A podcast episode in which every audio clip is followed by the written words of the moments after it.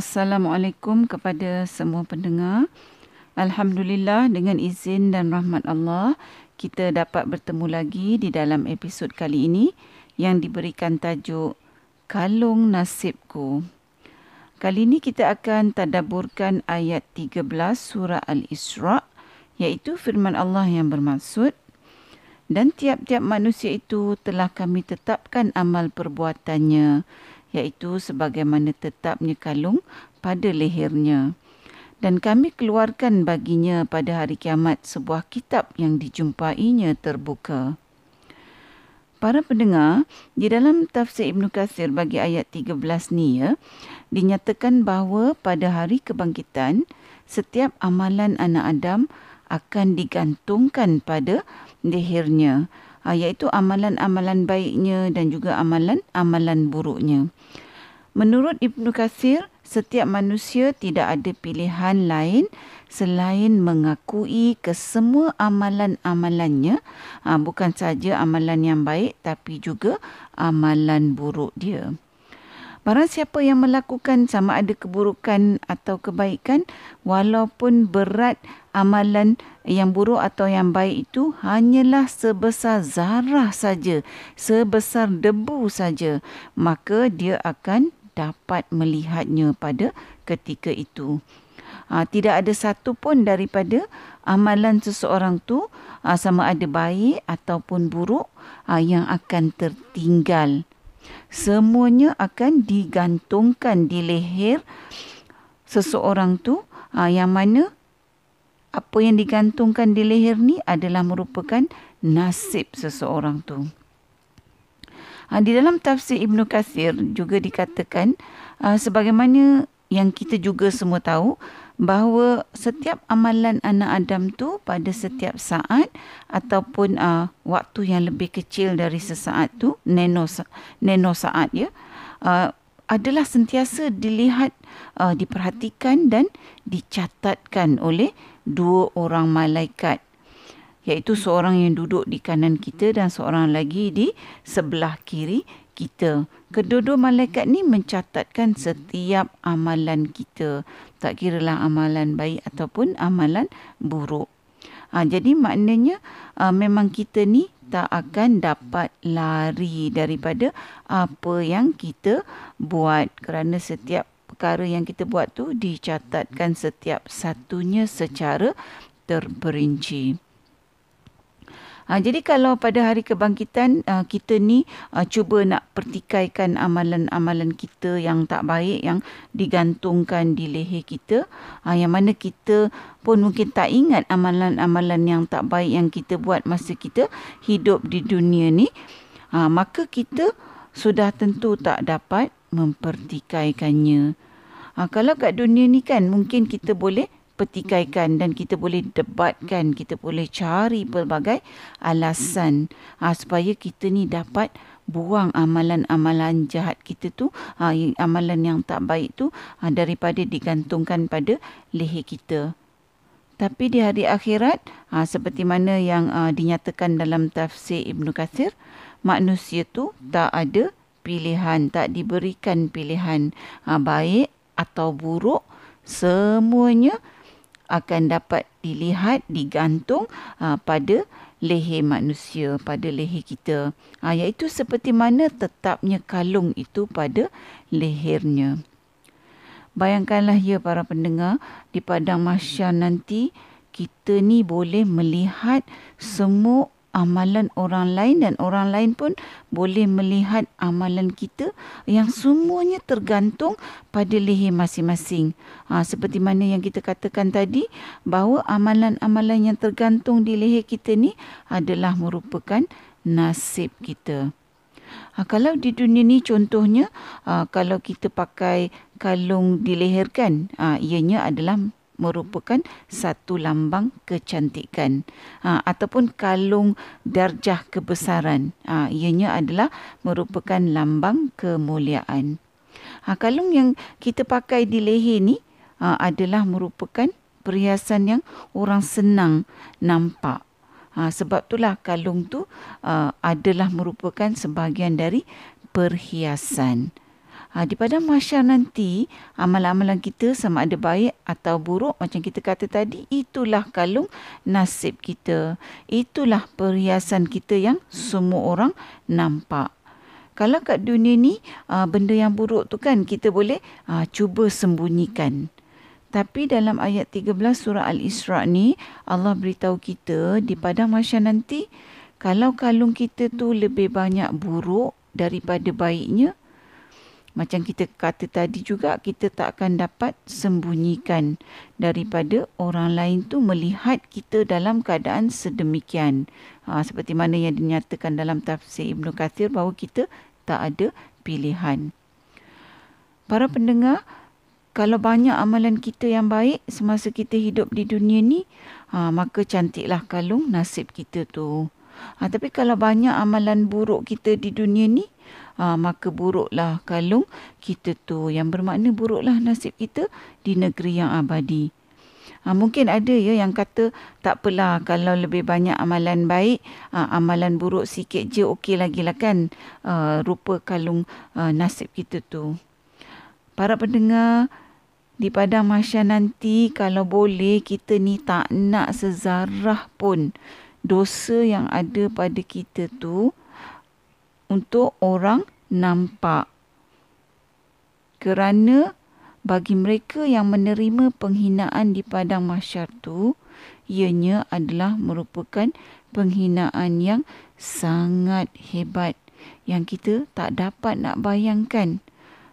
Berbanding bila kita ni rasa malu sangat kat dunia ni sampai kita ni tak tahu nak letak muka kat mana. Tak boleh dibandingkan lebih hebat lagi uh, kalau orang nampak dosa kita di padang mahsyar tu uh, ianya merupakan satu penghinaan kepada kita. Jadi maknanya setiap perbuatan tak baik yang kita uh, buat setiap hari di dunia ni uh, maka dari ayat 13 surah Al-Isra ni uh, maka kita tahulah bahawa kita ni sedang meletakkan satu demi satu kekotoran di leher kita yang dikalungkan di leher kita untuk dilihat oleh semua umat manusia. Ha, iaitu amalan-amalan buruk yang mungkin uh, kita sembunyikan masa kita hidup kat dunia ni. Tapi para pendengar, ianya pasti akan terdedah kepada umum di padang mahsyar nanti. Kalau kat dunia ni kita malu uh, sekiranya ada kekotoran tergantung di leher kita, ha, maka kita kena tahulah bahawa kita akan malu semalu-malunya dengan kekotoran yang orang lain lihat tergantung di leher kita di padang masyar nanti. Ha, yang mana uh, seperti mana yang dinyatakan dalam tafsir uh, Ibnu Katsir tadi amalan buruk, nasib buruk yang kita terpaksa akui dan kita tak dapat sekali-kali sembunyikan sebab kita tak ada pilihan. Ha, jadi setiap masa, uh, setiap hari dalam masa kita masih hidup lagi di dunia ni, uh, bila kita ni nak melakukan sesuatu perkara, uh, khususnya perkara yang tak baiklah, kita ingatlah ayat 13 surah Al-Isra ni bahawa kita ni sedang menghiasi diri kita dengan kalung yang ditambahkan dengan perhiasan yang kotor yang memalukan. Jadi maknanya kalau kita ni suka mengumpat contohnya, ha, maka manusia akan melihat ha, perbuatan kita ni, amalan buruk kita ni tergantung di leher kita. Ha, begitu jugalah kalau kita ni suka memfitnah, mengadu domba, menipu, membohong, uh, mengkhianati amanah, berzina ke, berjudi atau minum arak atau uh, sebagainya lah amalan-amalan buruk yang lain, uh, maka semua ni akan tergantung di leher kita. Uh, dan seperti mana yang kita katakan tadi, boleh dilihat oleh semua manusia. Kat dunia ni kita boleh sembunyikan semua amalan buruk kita tu. Tapi Allah jadikan di akhirat nanti merupakan tempat terserlahnya segala amalan kita di dunia ini yang kita ingat ataupun yang kita tak ingat baik ataupun buruk. Dalam ayat 13 surah Al-Isra ni juga Allah Subhanahu Wa Taala memberitahu kita bahawa uh, di pada masa nanti dengan kalungan amalan yang kita ada di leher kita tu uh, kita juga akan menjumpai buku amalan kita yang Allah keluarkan uh, bagi kita dalam keadaan buku amalan kita tu terbuka. Kalau di dunia ni uh, kita tahu kan uh, buku kita tu ada uh, menceritakan keburukan kita tentulah kita akan tutup buku tu cepat-cepat tutup buku tu rapat-rapat. Kita simpan sejauh-jauhnya. Ha, sehingga tak ada satu manusia pun yang boleh menjumpai buku tersebut. Sebab kita tak mahu orang lain tahu tentang keburukan yang tercatat dalam buku tu. Tetapi di pada masa nanti, bila kita menjumpai buku kita dalam uh, keadaan yang terbuka, kita tak boleh nak menutupnya sebab kita tak ada pilihan. Buku tu sendiri yang akan buka satu muka surat demi satu muka surat untuk kita lihat sendiri catatan-catatan amalan-amalan baik dan amalan-amalan buruk kita. Ha, yang macam kita kata uh, pada awal tadi dalam tafsir Ibnu Katsir bahawa tidak ada satu pun amalan baik ataupun amalan buruk walau sebesar zarah walau sebesar debu pun yang tertinggal. Semuanya tercatat dalam buku kita yang dalam keadaan terbuka tu.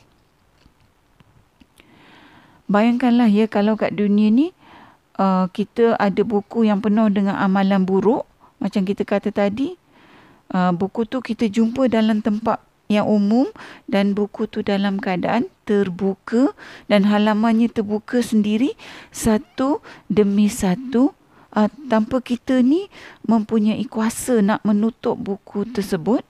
Kalau kita diberikan pilihan dan mempunyai kuasa, sudah tentu kita akan menutup buku tersebut dan kita akan memusnahkannya atau kita akan macam kita kata tadi simpan di tempat yang sampai bila-bila manusia tak akan jumpa. Para pendengar, jadi bila kita baca ayat 13 surah Al-Isra ni, sesungguhnya Allah ceritakan kepada kita keadaan setiap diri kita ni di padang mahsyar nanti.